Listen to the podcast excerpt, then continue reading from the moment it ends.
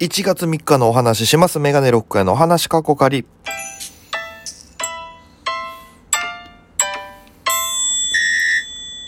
ぽいぽいメガネロックです。よろしくお願いします。この番組は僕が毎日配信でお届けしている番組です。アプリでお聞きの方、番組はクリップ。それ以外の方もハートニコちゃんネギタップで応援よろしくお願いいたします。ということで、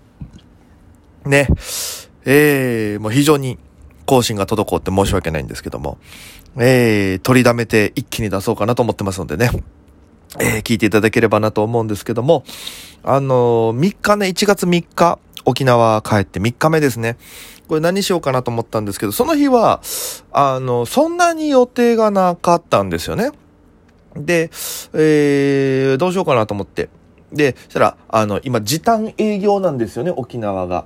えー、まあ、全国的にそうなんですけども、まあ、あの、新型コロナウイルス感染拡大防止の観点から、えー、営業時間を短くしなきゃいけないとなってて、で、本当であれば、その沖縄帰ってね、ちょっと顔出したかったなという、まあ、あの、リスクがあるんでね、飲み屋さんとか居酒屋とかね、なかなか、えー、行けないのでね、僕も、その、かかっちゃいけないので。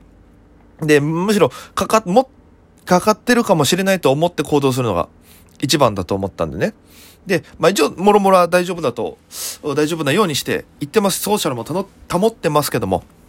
やっぱり行きたい場所があるのでね、どうしようかなっていろいろ見せたら、その時短営業の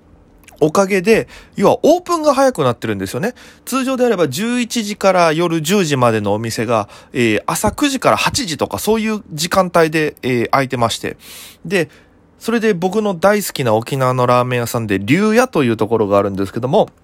え、国際通りからですね、えー、一本入っていただきますと、え、場所的には、元松尾消防、松尾消防署というのがもともとあった場所にですね、あの、近くに、えー、竜屋というラーメン屋がありまして、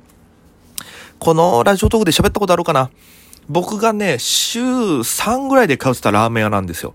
めちゃくちゃ美味しくて。で、人も温かいですし、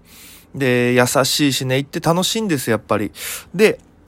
もう出てくる料理全部うまいんですよ。で、えー、ここも調べたら、朝9時から空いてると。じゃあ、じゃあ、じゃあ、もう朝飯そこで食おうかってなって、で、えー、朝行きまして、で、もうガラガラって入ったら、いらっしゃいませ、みたいな。新年一発目のオープン日が3日だったんですね。一発目の一発目のお客さんが僕っていうね。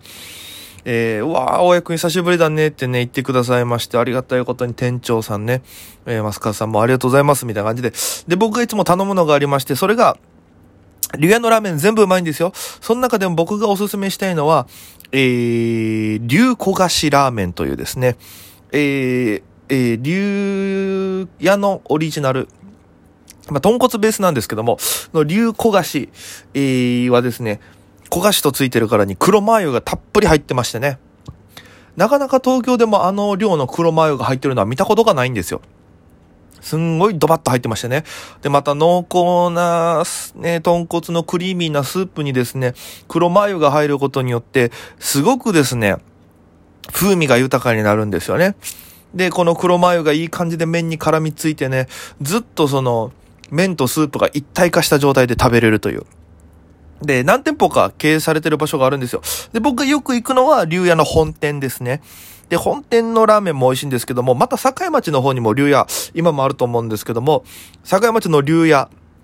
あのー、こっちはね、ちょっと濃いめに作られてるらしいんですよ。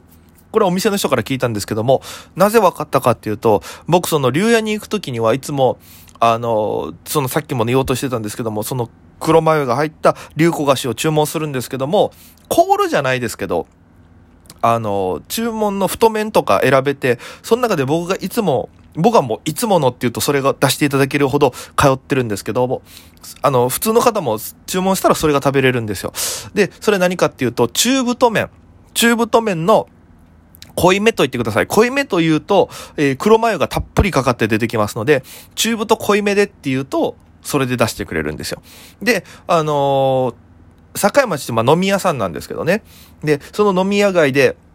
飲んだ帰りに竜屋に行こうと思って、で、竜屋行って、その境町の竜屋初めて行ったんですけども、いい感じの作りなんですよね。うん、こじんまりとしてて、で、落ち着く店内なんですよね。うん。で、あの、そこですいません、えっ、と、流行菓子そこにもあるんでね、流行菓子のあの、濃いめ、中太の濃いめを大盛りでって、僕はあの、大盛り食べるんですけど、中太の濃いめ大盛りでっつったら、そこの店主の方が、あ、えっと、本店とかに比べて、普段から濃いめに作ってるんですけど、それの濃いめで大丈夫ですか？みたいな。何この濃い味の濃いのたと楽しめるみたいな。え、なんでですか？って聞いたら、やっぱ酒を飲んだ後に来られる方が多いから、あえてすごくこってりめに作ってるらしいんですよ。いや、そうなんだと。チェーンなんかもうその場所によってちゃんと味を変えて提供してるってすごいなと思って。で、えー、それいただいて、まあそれも美味しかったんですけども、あとは、は、泊まりの方にもありますし、泊まりの方は、え、本店とあんまり変わらないんですけども、泊まりの方は居酒屋メニューが豊富でしてね、いろんな、えー、お酒と、いろんなおつまみ、一品料理もたくさんあってね、美味しいんですよ。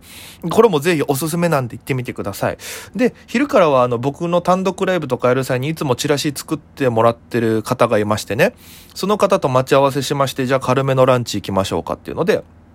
あの、また僕がラーメン大好きなんで、ラーメン連れてってもらいましてね、宜野湾の方にあるアポロという、最近できたばかりの、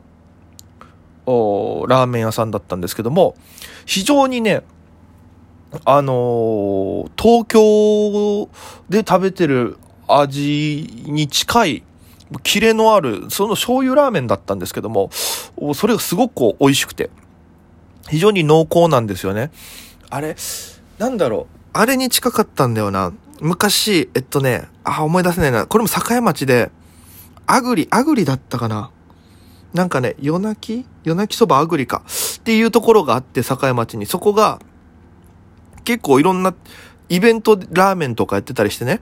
で、結構限定ラーメン出してたんです。その時に食った醤油ラーメンがあるんですよ。たまり醤油のラーメンがあって。2種類販売してて、俺2つ食べたいから2日連続行って並んで食ったんですけど、その時食ったたまり醤油のラーメンに近い味だったんですよ。これも醤油のキレがすごい出てて、で、もう飲んで、もう鼻から醤油のいい香りが抜けていく感じうん。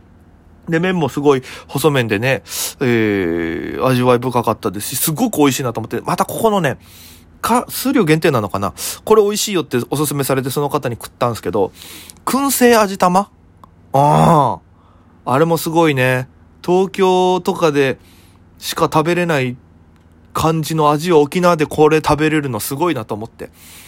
やっぱ一杯の値段は、まあ、1000円いかないぐらいするんですけど、あれはね、やっぱ食べといた方がいいなと思いましたね。うん。で、そっから、えー、ちょっと、おは、その方とまたちょっとね、あの、今度こういうチラシ作りたいんですけど、僕は今、そのライブの告知情報とか全部ね、アプリで作ってるから、その相談とかしたり、要はどういう感じで載せたら方がいいよとか、色の、色合いとかバランスっていう話をしたりして、まあまあまあ、えー、そのままお家に帰りましてね。いやー、本当はね、その夜に春屋っていうところ行こうとしてたんですけども、やっぱりね、お家、なんかね、タイミング合わなくて。で、お家ご飯も食べたいしね。んで、そのまま3日は、えー、ラーメン旅が終了したというですね。非常に沖縄のラーメン、えー、堪能しました。本当はね、もっと行きたいお店あったんですよ。このご時世じゃなければね、あの、本当にそのスケジュールと、時間が合わなかったってところが非常に大きいんですよね。今回の旅は。時短も兼ねて。だからまた落ち着いた頃に行って、今日行けなかったところですか。道元っていうラーメン屋さん、えー、桜、つけ麺桜、えー、登竜門。もういろんなとこあるんですよ。沖縄美味しいラーメン屋。蕎麦有名ですけど、ぜひもうラーメンも食べてほしいっていうお店いっぱいあるんで、これはまた、ラジオとか過去喋ったことあるからうん、いろんなちょっとまたお話はしていきたいなと思ってるので、そちらも聞いていただければなと思います。ということで、以上、1月3日の編でございました。ご清聴ありがとうございました。それでは皆様、まったこんや。